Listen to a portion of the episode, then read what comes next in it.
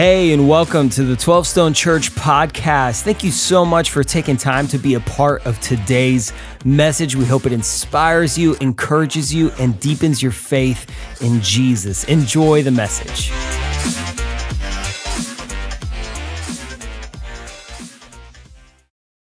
And amen. You may be seated here and around all the campuses. We're so glad that you're with us this week, and there's no other name but Jesus, is there? There's no other name under heaven or earth that can save us but the name of Jesus. Can we celebrate that together? Well, welcome, welcome to 12 Stone, whether you're here live at the Sugarloaf campus, let me hear you. There you go. Whether you're at one of the other six campus locations, if you're there, let me hear you and don't be shy. If you're at the other campuses, give us a cheer. If you're at 12 Stone Home, we're glad that you're with us. Man, we are in the middle, actually, we're at the end of a series about rebuilding what has been broken this year. And if you're honest, we've all we've all lost something this year. Things have crumbled this year. Things that once stood strong over the last 12 months, towers have crumbled, things have crumbled, our values have crumbled, and we're here saying it's time to rebuild. It's time to build back the things that made our life work. And we started on week one talking about rebuilding worship. That Jesus has to take the throne of our life. God has to be first in everything we do. It includes returning to worship at 12 Stone Live or at a 12 Stone Home gathering. We have to put an end to you just consuming church by yourself. That's not how you were designed to do it. Many of you circled Easter and said, That's when I'm coming back to a live or a home gathering. Can't wait to see you next week. And we're gonna celebrate what Jesus did for us on the cross. Then last week, and we talked about rebuilding community. See, you weren't designed to do life by yourself, you weren't designed to rebuild alone. See, and thousands of you jumped into small groups last week and said, You know what? It's time to get around the people of God, it's time to rebuild my people. In fact, God often answers prayers through other people, and we got to get around God's people and watch Him move. And maybe you're sitting here going, shoot, I wanted to get into a small group and I, I missed it last week. We opened up a bunch more spots this week. Text uh, groups to 37748. We'd love to help you get connected into a small group because you weren't designed to rebuild alone. And now this week, we're talking about impact, rebuilding impact. See, when I, when I use the word impact, here's what I mean. You were designed on purpose with a purpose. Do you know that? You were designed on purpose with a purpose. You're not a cosmic mistake. You're not just aimlessly walking through this world. See, you, you weren't put here to just to just go through life, to pay a mortgage for 30 years so you can finally own your home and then leave it behind when you die. You weren't designed to work 40 hours a week for 40 years and get a 401k that allows you to retire. That's not the, the only reason you're here. You weren't, you weren't created just to make enough money to have nice clothes in your closet that you're gonna leave behind anyway. See, many of us are spending the majority of our life on things we're gonna leave behind anyway. And God's going, I wanna invite you into making an impact with your life. So when I say impact, it means when your life comes into contact with someone else's life and they move closer to Jesus. That's what making an impact's about. See, what are you doing that is beyond yourself? That's a haunting question, isn't it? What are you doing that's beyond you and yours? What would people lose if they lost you? What are you doing in your life that affects somebody else? Those are impact questions. See, God today is inviting us to rebuild impact. And here's what I mean when I say impact from scripture. Philippians 2 says this Therefore, if you have any encouragement from being united with Christ, if you have any comfort from his love, if any common sharing in the Spirit, if any tenderness and compassion, then make my joy complete by being like minded, having the same love, being one in spirit and one of mind. Do nothing out of selfish ambition or vain conceit. Rather, in humility, value others above yourselves, not looking to your own interest, but each of you to the interest of others. See, listen, if you have any understanding of what Jesus did for you, would you, would you live in such a way that your world is not just about you? And that sounds like a beautiful way to live, but this year, if we're honest, that's been a really challenging way to live. Can we just have an honest nod together? You don't have to raise a hand, but that way of living has been challenging this year, right? So let me, let me tell you what happens. As you take losses, As you take an L, your life starts to shrink. And as you take loss after loss this year, you lost a job maybe. Maybe your income was lowered this year because your company's not as profitable. Maybe you lost some relationships. You start to feel the walls of your life sort of shrink onto yourself. Let me, let me give you a picture of what that looks like. See, here's what played out this year. Your world was big and broad 12, 13 months ago, hopefully. Your world was not all about you. And then you start to take some losses and you start to feel your world shrink. You start to feel it get smaller and you take some more losses and it shrinks again. And then you, you start to realize this thing's not gonna be over in three months and six months and nine months. And now you're standing there going, I feel like the world's collapsing. And you get to a point where your world is no bigger than you. It's just you in a fetal position, hold on to the last roll of toilet paper, going, You're not taking this.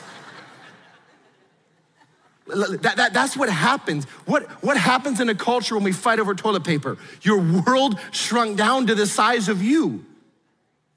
And what God's inviting you to is listen, this whole thing is not about you. If you're a follower of Jesus, do you get this? The whole world doesn't revolve around you. And many of us, our world shrunk down to a point where I'm worried about me and mine, and that's it. I want to keep food in the cupboard, toilet paper in the bathroom, and let the rest of the world figure it out. And God's today ringing the bell going, it's time to rebuild impact. It's time for us as the church to rebuild impact. And listen, our calling in Philippians 2 doesn't change just because the world got harder. You know how easy it is to read scripture and go, yeah, but that, that's not during a pandemic. I, will live that way once the pandemic's over. I'll live that way when it gets easier. God's going, listen, church, you were created for this. We, we're the ones who get to live freely because we have a God who watches over us. We were created to make an impact with our life when everyone else in culture, when everyone else says, listen, get, get down to a point where you're just self preserving. The upside down kingdom of God beckons. We don't self preserve, we make an impact. We're called to live bigger than ourselves. Listen, the gospel is too big for us to live small lives. And God's inviting us today to rebuild the broken down walls of impact in our life. And if you remember, we're using the story of Nehemiah as sort of our, our text in scripture. It's a story of God calling an ordinary guy like you or me to an extraordinary task, saying, Listen, I'm inviting you to go rebuild the walls of Jerusalem. And when we say rebuild the walls, it's not, it wasn't about Nehemiah rebuilding a physical wall. It was about Nehemiah helping people to rebuild their values.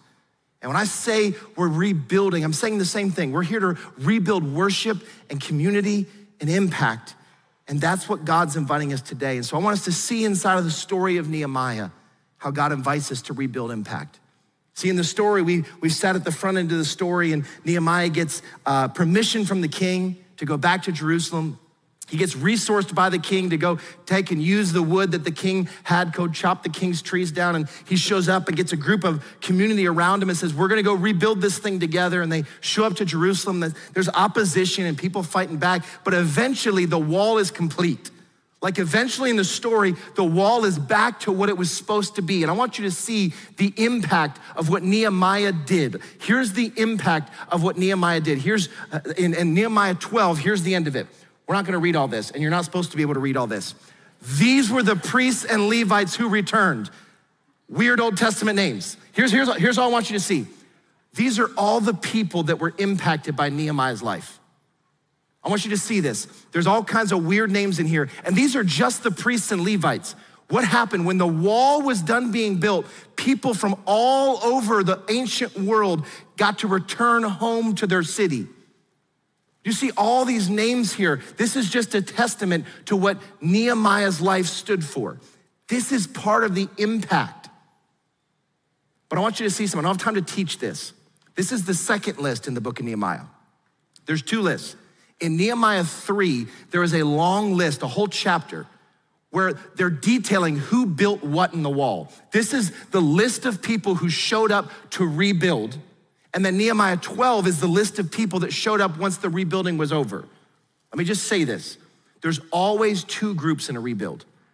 There's a group of people who shows up to rebuild, and there's a group of people that wait until it's done and then they show up. Do you know how easy it would be for Nehemiah to respect the list in chapter three and just be annoyed by the list in chapter 12. Could we be honest? I do this to my wife. Like, I'll, like I'll hear her vacuuming and I'll sort of hang back and I heard the vacuum come off and I go, hey, can I help? And she's like, it's done. Oh, I wanted to help.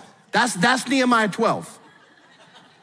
But listen, God has designed us. Those of you who are here and the early adopters of rebuilding, God designed us to rebuild without resenting the people who aren't here yet.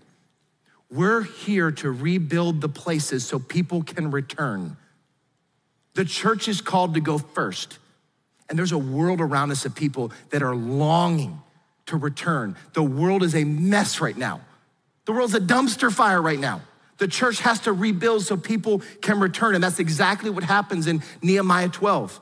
The end of the chapter, it, it shows what happens. All the people come back.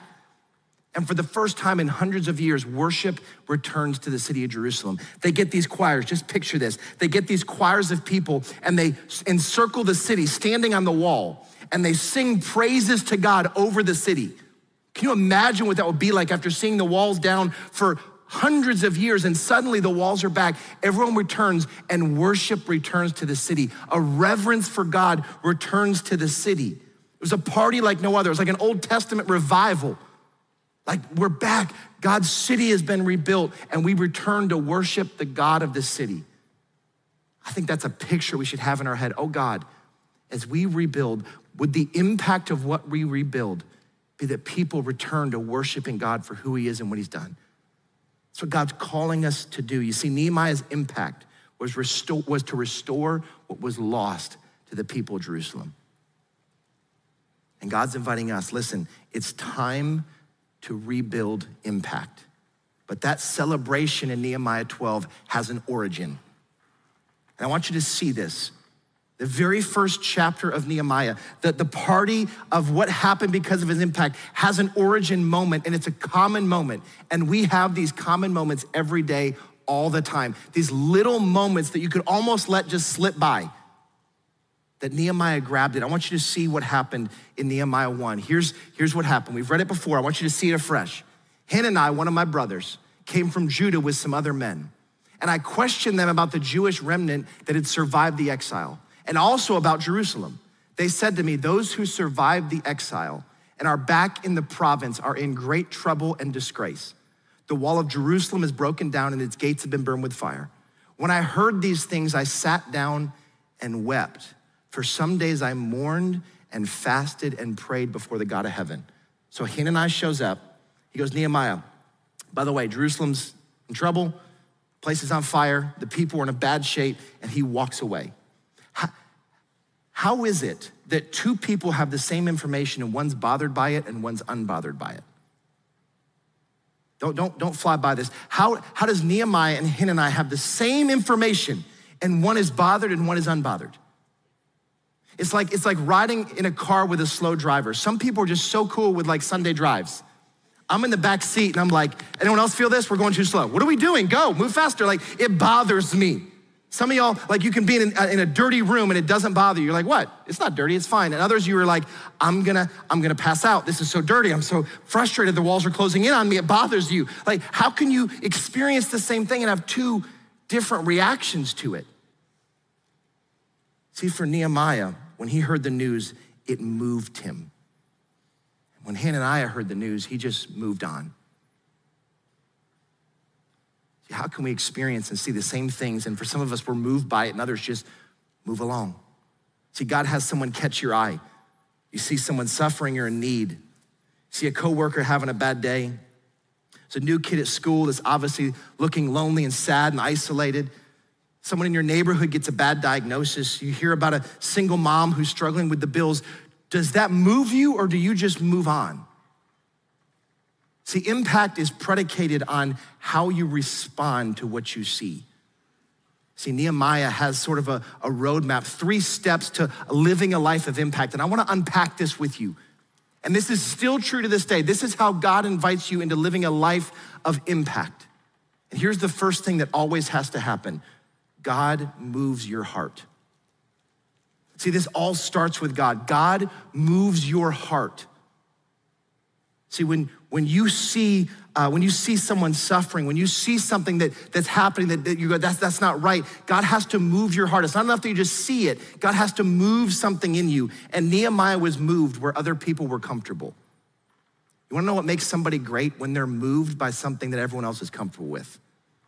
Everybody throughout history that's worth talking about, everybody throughout history that's worth mentioning their name figured this out.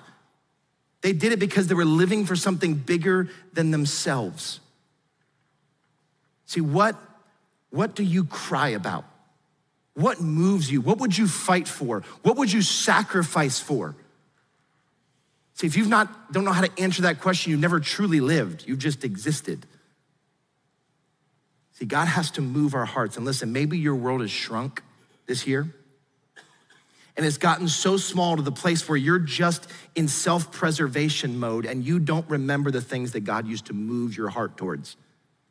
Maybe it's poverty, early childhood education and reading, widows and orphans, suffering, marriage building, discipling young Christians, making money to fund kingdom initiatives, serving at church. Maybe you've allowed your circle to shrink down so small that you've moved on from the things that used to move you. And maybe God would stir in us as a church. Oh, if we could, if we could have God stir our hearts. If God could stir our hearts to move us towards things, towards people that are suffering, towards places we can make an impact. And listen, maybe if you're honest, you're like, I, I don't even know where to start with that. I think maybe I have moved on from the things that used to move me. We created an environment called Growth Track, and I want, I'd love to invite you to jump into it here across the campuses online with 12 Stone Home. It's just a three week deal where we help unpack and show you your gifting, your wiring, how God's created you. I believe all of us have wiring to want to make an impact. You can just text Growth Track 37748. We want to help you rebuild this stuff. See, my father in law, who since went to be with Jesus, he had a wiring and a compassion for children suffering that I've never seen in anyone else before. Like this dude, if he saw, if he saw a child in trouble, like it messed him up. He couldn't, like, we started to watch Slumdog Millionaire, he had to leave. Like he, he couldn't watch this, the, the sadness and the poverty that was happening. That's just how God wired him. He couldn't let it stand. He couldn't be around it and allow it to stand. See, I think God's put that kind of wiring in all of us. Does God moving in your heart? God has to move your heart somewhere. He has to stir this in us to make an impact. But it's not enough that God just stirs our heart. Secondly, here's the second step we have to move to action. See, God moves our heart and then we move to action. It's not enough that we're just moved to emotion, we have to be moved to action. I don't know if you've noticed this here. There's been a lot of people who have been moved to emotion without action. Hashtag social media. Making a post is not impact. Just saying, listen, this is terrible, move on with life. That's not impact. See, we're not just being moved to emotion, God's calling us to move to action. If Nehemiah had just cried in the palace, like, man, it's so sad the walls are down anyway, and moved on, like he wouldn't have made an impact. He had to actually go rebuild the walls. And the same's true for us. It's not enough that our emotions are stirred. We have to move to action. Listen, if you're a follower of Jesus, people should move you. If you're a follower of Jesus, when you, when you realize what Jesus did for you, when you recognize that you, when you were at your lowest, most broken moment, the God of heaven reached down and pulled you out of your sin and your suffering and gave you new life in Christ, it should soften your heart towards people. That should be a natural reaction to when you understand the gospel. See, your world cannot stay small when you recognize the size of what God did for you. In order to live a life of action, you have to live an open handed life. Here's what I mean by that. Last summer, my son, my youngest Lincoln, he's kind of sneaky, so he ran in the, in the cupboard and he pulled out the sleeve of Oreos and he went outside. All his friends were in the driveway hanging out. And so he's, he's passing out Oreos. Just come on, let's go. Everyone's like, oh, Lincoln's the best. Thank you. He's like, yeah, take as many as you want. He's handing out Oreos. Mouth's got chocolate all over. He's eating them too. And I come outside and see what's happening, going, dude, they got their own cupboards. Like, that's enough. So I get the Oreos, like, we're good. And he had like two left in his hand. Here's what I watched happen. When I took the Oreos away, his hand closed. Don't, don't, don't, don't miss this. When he had unlimited Oreos in the tray, he was easy handing them out. And suddenly, when I pulled him back, his last two Oreos, his life just shrunk down to me. See, if you want to be a person that's known as a person who lives a life of impact, your hand has to be open. You have to say, God, any time that you've given me, any talents that you've given me, any treasure that you've entrusted to me, it's yours. I don't own my stuff. I don't, it's not all about me. It's not all mine, God. You entrusted this to me. I will live open-handed. Galatians 2:20 says, I have been crucified with Christ. Therefore, I no longer live, but Christ lives in me. In other words, you were bought with a price. You're no longer your own. And everything in your life, you have to see through the open handed filter and say, God, anything you give me, everything you've, you've entrusted to me is all yours. I give you my time, my talent, my treasure. Do you think God gives you gifts and gifting for yourself? Like if you have the gift of singing, is that for you to sing in the shower? No. I mean, sure, do that, but it's more than that, it's for others. You think God makes you really good at business so that you can have a killer 401k and that's it? No. He's calling you to fund the kingdom. think God's given you the ability to build a business our ability to be good with people and have hospitality sort of giftings. Is that for you? No, it's for others. See, Romans 12 is an open handed prayer. This is a prayer I invite us all to pray together. Therefore, I urge you, brothers and sisters, in view of God's mercy, to offer your bodies as a living sacrifice, holy and pleasing to God. This is your true and proper worship. An open handed prayer is saying, God, I offer you me as a living sacrifice. If you want to live a life of impact, it's you saying, God, all of me is yours. Like anything you've given me is not just for me. In a world that says you care about you and yours, the kingdom of God says, no, flip that. You care about others. You care about people that you don't even know yet. Because while you were yet a sinner, God sent Jesus. Before you even know somebody, you're ready to make an impact, be generous, to give to them, to serve them, to be kind to them. That's what God invites us to. So we have to take inventory of what God's put in our hands. See, if we're called to live open handed, we got to take inventory of what God's actually put into our hands. And there's two questions you should be asking yourself. Please write these down. These are questions to wrestle with. Where has God placed you? What has God given you? These are, these are two impact questions. These are the things you ask to take inventory of what God's called you to be about where God's called you to make an impact. Where has God placed you? What has God given you? For Nehemiah, God placed him in the palace. Secondly, what has God given you? Through the king, God gave Nehemiah all the supplies he needed to rebuild the walls. So Nehemiah was positioned perfectly to make the impact he made. And you are positioned perfectly to make the impact God's gonna call you to make. Where has God placed you? What has God given you? Time, talents, treasures. See, there's five or six stories. I want to just illustrate this. I want you to see how this plays out. There's a, there's a guy in Texas that owns this massive furniture store. And here's what he, here's what he decided. He, well, there's the, that huge winter storm that came through. You remember this? And all the power went out in, in, in Houston, Texas. And there's people that were living in their cars because they had no power to heat their house. He, he looked around and where did God place him in Houston? What did God give him? He had a handful of giant furniture stores. He's hearing about people like huddled around a kerosene lamp trying to survive the winter. And he realized, I've got like hundreds of living room sets that are, that are set up for display in my store. So what did he do? He opened up his store. He went and bought a bunch of diesel fuel for his generators. And he said, Listen, if your house doesn't have power, come here. I've got living rooms set up. And he housed over 500 people through the storm. That, that, that's impact. That's recognizing what God's done. They call him Mattress Mac, by the way, which is a sick name. Mattress Mac. That's he, he looked and said, Listen, I, have got, I'm, I'm, I'm placed in Houston, Texas, Texas. I've been given furniture stores. I'm open handed with my business. A guy named Brian Mason attends 12 Stone, and he recognized that he has a coffee shop in downtown Lawrenceville called Boulder Creek. And last weekend he recognized, listen, I, I close on Sundays anyway. And so I might as well open this thing up and say, let's do a 12 stone home gathering right here in my coffee shop. So he brought in his employees and they're serving free coffee to people. And he's just opening up what God's given him. And, he, and last weekend, they had over 30 people show up to 12 Stone Home. That, that, that's a man who looks at his life and says, Where's God placed me? Downtown Lawrenceville. What has God given me? A coffee shop. Open handed with what God's entrusted to me. There's a lady, another lady in Texas. Her name's Tova. She has, she lives in a house out there, and God stirred her to say, Listen, God's given me a living room. What can I do with this? So she started a 12 stone home group in her living room. She went around to all her neighbors and got little mugs and put candy in them and said, Listen, I'd love to invite you to come to church. God placed her in that neighborhood and God gave her a, a living room. And she's saying, God, my living room is open handed to you. Do what you want. It's a man named Robert Mallon at the Flowery Branch campus.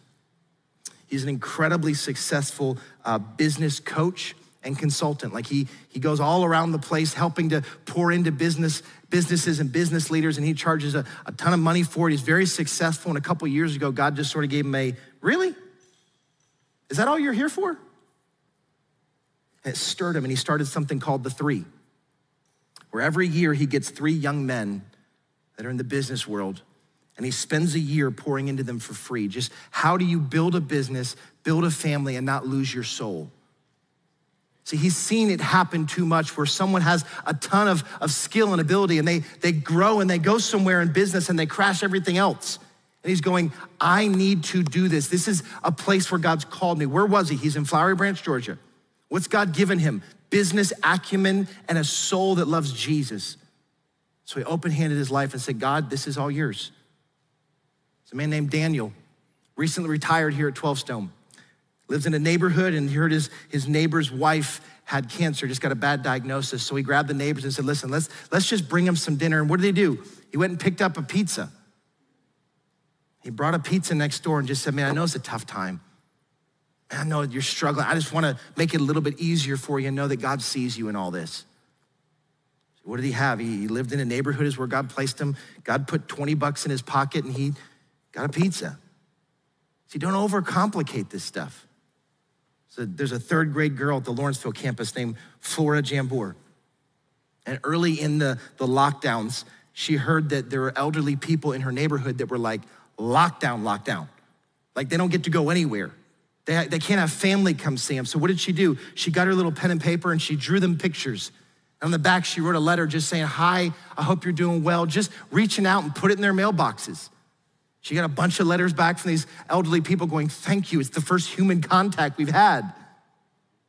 Third grade girl, what did God give her? Gave her a little bit of time, gave her some markers, piece of paper. She said, God, I'm open handed with it. See, God invites us to take inventory of what, where He's placed us, what He's given us, and to use it to make impact. Listen, all of us have to go shopping Chick fil A, Starbucks. You have to go do life. You might as well look at where God's placed you and say, All right, God put me in Publix. God gave me a little bit of time here. God, how can I make an impact? Where would you move my heart? See, nothing makes me more proud than when I go to a restaurant and the waiter or waitress hears that I, am a pastor at 12 Stone and they say this I love waiting on 12 Stone people. They're so kind, they tip so well. Honestly, nothing makes me more proud. You know that the Sunday after church crowd is known as the cheapest sons of guns out there? You know that? Y'all get a, the church gets a bad rap because we, so we show up here, we give it all for Jesus, and then we give a buck to a waitress. Listen, the service industry has been decimated in the past 12 months. Let's all here, let me, let me make this simple. Let's all make an impact when we go to lunch today. Would you go tip generously today and tell the waiter or waitress, Jesus is wild about you? Throw an extra tip down and say, listen, Jesus loves you like crazy, and so do we. Don't, don't overcomplicate impact. We're all positioned to make an impact. This doesn't have to be, I have to fly across the world, although some of you, God might stir your heart for it. For some of you, it just might be going across the street, across the aisle in Kroger.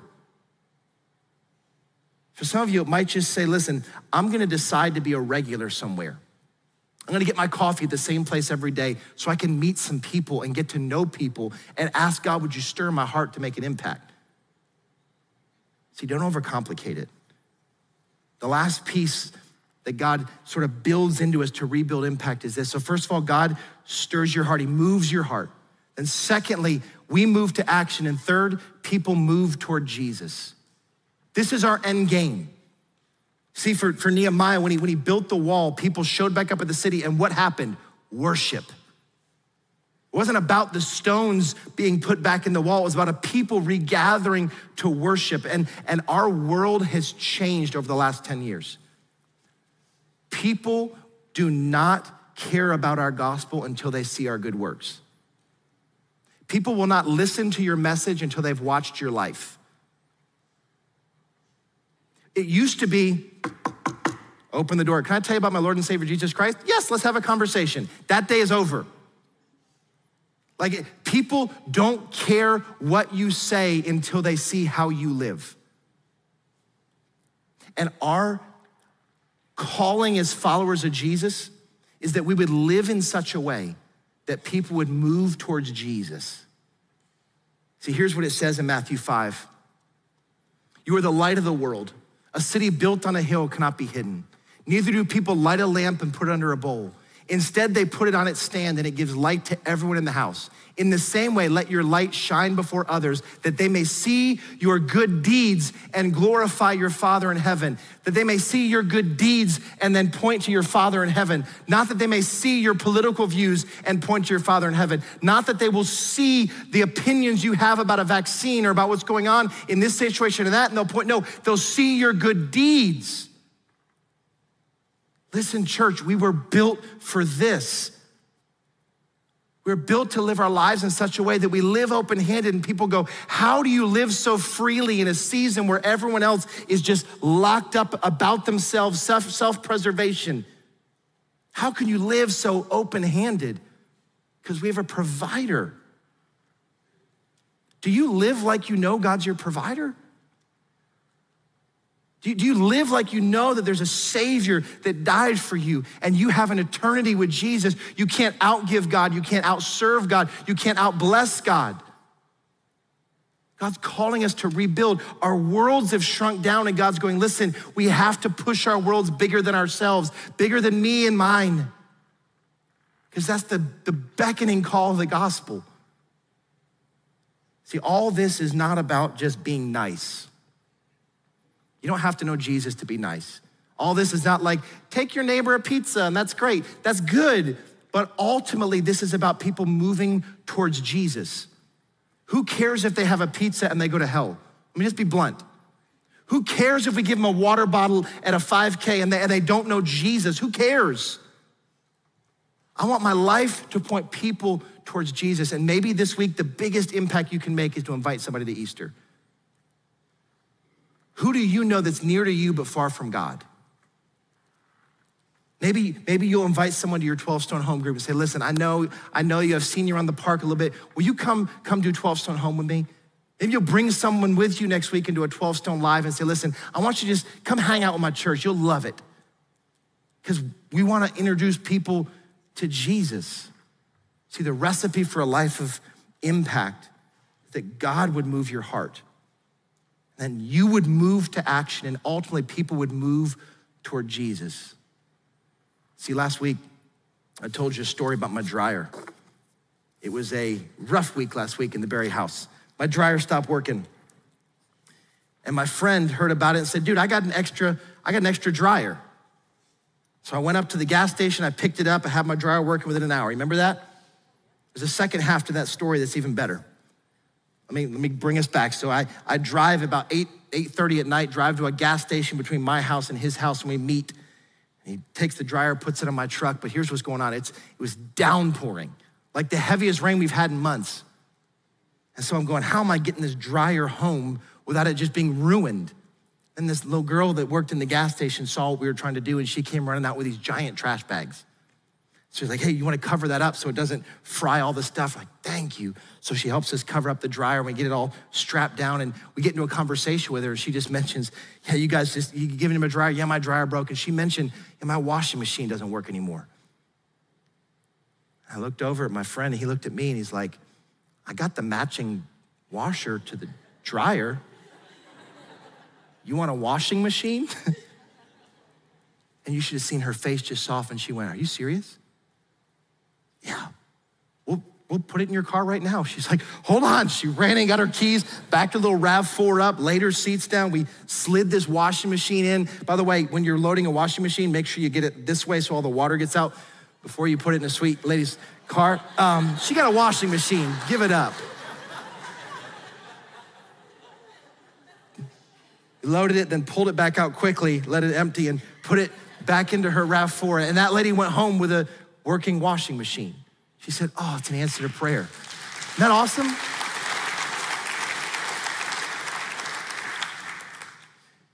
See, I wonder, I wonder if we miss little moments to make an impact. See, she said, That's an answer to prayer. That washing machine was God just whispering, I see you. You're not alone. It was so simple for us, was so meaningful for her. That's the nature of impact. See, I wonder if some of us are driving around life and we got stuff sitting in the back of our pickup truck. God's like, I would love to use that to make an impact. What's, let me make it cheesy. What's in the back of your truck? What's God entrusted to you? Maybe you've overlooked it. Like we almost could have just left there and missed an opportunity to make an impact on her life. Maybe God would ask, What's in the back of your truck? Maybe you got time. Maybe you're an empty nester and you've got some time in your hands. Maybe you're a young single and you're like, I got some space in my life. Maybe you got weekend space and you can, you can look for opportunities to serve people or serve in the church or get back into it. Maybe God's giving you talents like Robert, where you have business acumen and God's like, pour into the next generation. Maybe you, maybe you have the gift of hospitality. You go, man, I need to use my home to move people towards Jesus. Maybe you know how to bake. Bake a pie in Jesus' name. I mean, come on. What's better than apple pie and Jesus? Like what, what is what talent has God given you? And then what treasure do you have? And maybe, maybe God's given you the ability to make money. That's a gift. I believe that God's, if God's given you the ability to make money, He's given you the gift of giving. Those things go together. And maybe it's time for you to start funding some kingdom initiatives. See, it's your generosity that allowed us to write a check for uh, the, the, recovery effort in Newnan, Georgia, when the storm went through. Your generosity makes impacts. Keep fueling that. Maybe you need to bless a single mom or a neighbor. God doesn't give you that stuff for you to hoard it. See, in this season, God's calling us to live a life of impact, to rebuild impact. But maybe this year you've taken enough losses that if you're honest, your world has shrunk down to about the size of you. And it feels like your Oreos got stolen and you felt your hand just close around whatever it is you have left this year.